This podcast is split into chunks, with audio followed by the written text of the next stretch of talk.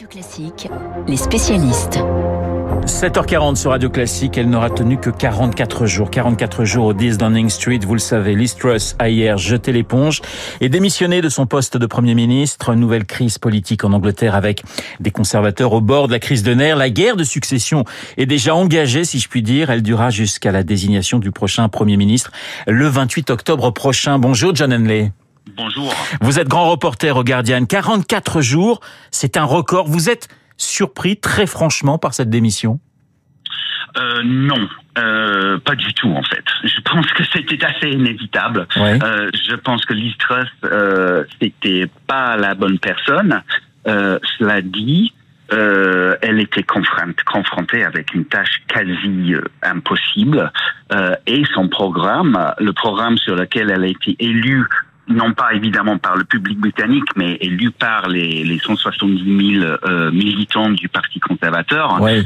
Euh, ce programme euh, bah, libertaire, on va dire, euh, ultralibéral euh, euh, en termes de, de, de réduction euh, massive d'impôts et de euh, de- d'augmentation de, dépenses publiques, donc les dépenses, augmentation de, dépenses publiques non fondées, non financées, euh, ça, on, on, on- elle- on- l'avait averti euh, pendant sa campagne, la campagne pour son élection, que ça allait être impossible et ça s'est avéré être impossible.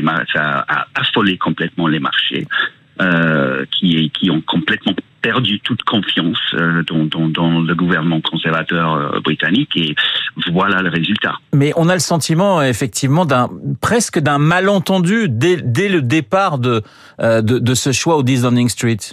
Il Bah, faut comprendre en fait que elle, elle n'était pas le choix du, des députés conservateurs. Euh, le, le choix numéro un des, dépu- des députés, le candidat le plus populaire hein, parmi euh, le parti euh, à Westminster, donc les députés conservateurs, c'était Rishi Sunak, Oui. euh, son grand rival. Finaliste hein, de Euh, cette. euh, Et voilà, et, et donc c'est Rishi Sunak euh, qui avait la préférence des députés, qui lui présentait un programme euh, bien plus modéré, euh, bien plus, on peut dire, je pense, avec le recul, euh, euh, bien plus responsable. Euh, mais euh, comme vous le savez, c'est les, les militants du parti euh, euh, qui choisissent à la fin, et eux, ils ont préféré Liz Truss, euh, qui, elle, voilà, été bien plus, euh, bien plus radicale. Alors justement, vous parlez de, de Rishi Sunak, la, la succession est, est- est ouverte. Euh, Rishi Sunak, le finaliste, il y a six semaines face à Liz Truss. Mais il y a d'autres noms, John Henley, qui, qui circulent. Je pense à Theresa May et je pense aussi à un certain Boris Johnson. Oui, le nom circule. Euh, faut dire que euh, je- je- le, le grand favori c'est Sunak, je pense Ouais. sans doute. Euh, le système d'élection a été changé euh, parce qu'il faut vraiment la dernière fois ça a pris six semaines et ça faisait un- une partie du problème. Là tout tout va se faire dans une semaine. Euh, Le et, 28 octobre il- prochain. Exactement. Et, et pour les députés, pour les, les candidats qui veulent avancer euh, à un deuxième tour, il faut qu'ils aient euh, une centaine, une bonne centaine, le soutien d'une bonne centaine de députés conservateurs. Il y, a, il y en a 300 et quelques, donc euh, à la limite, il y a peut- peut-être grand maximum trois candidats euh, qui peuvent avancer. La, la probabilité, c'est qu'il y en aura deux. Et Sunak, c'est déjà le grand favori. Je pense que ce serait très difficile pour Boris Johnson d'avoir son vote euh, de député conservateur. Mais c'est pas Il totalement toujours- impossible. Bah, il, il- est assez apprécié parmi euh, une partie des électeurs conservateurs et une partie euh, des militants conservateurs. Mais il y en a, il y a beaucoup de députés conservateurs euh, qui ont, qui sont eux qui vont choisir donc pour le, le premier tour, euh, qui ont déjà menacé de démission- démissionner si si c'est de nouveau Boris Johnson. Faut, faut se rappeler, il, il y a, il, il y a toujours une enquête parlementaire en cours Oui. euh, contre Boris Johnson pour son comportement pendant le fameux, fameux Partygate, euh, euh, donc euh, dans les, les- tous les partis à, à, à 10 Downing Street euh, euh, pendant le, le Le Covid. pendant le confinement. Ouais, Oui. ouais. Oui, on verra si le Hasta la Vista Baby sera de courte durée ou pas. On a quand même, euh, John Henley, le sentiment que, que les Anglais sont, sont à la fois consternés et ont à la fois peur de la, en l'avenir. bah, ils, oh, les Anglais vont euh, vers, vers vraiment une, une, crise économique assez euh, assez drastique.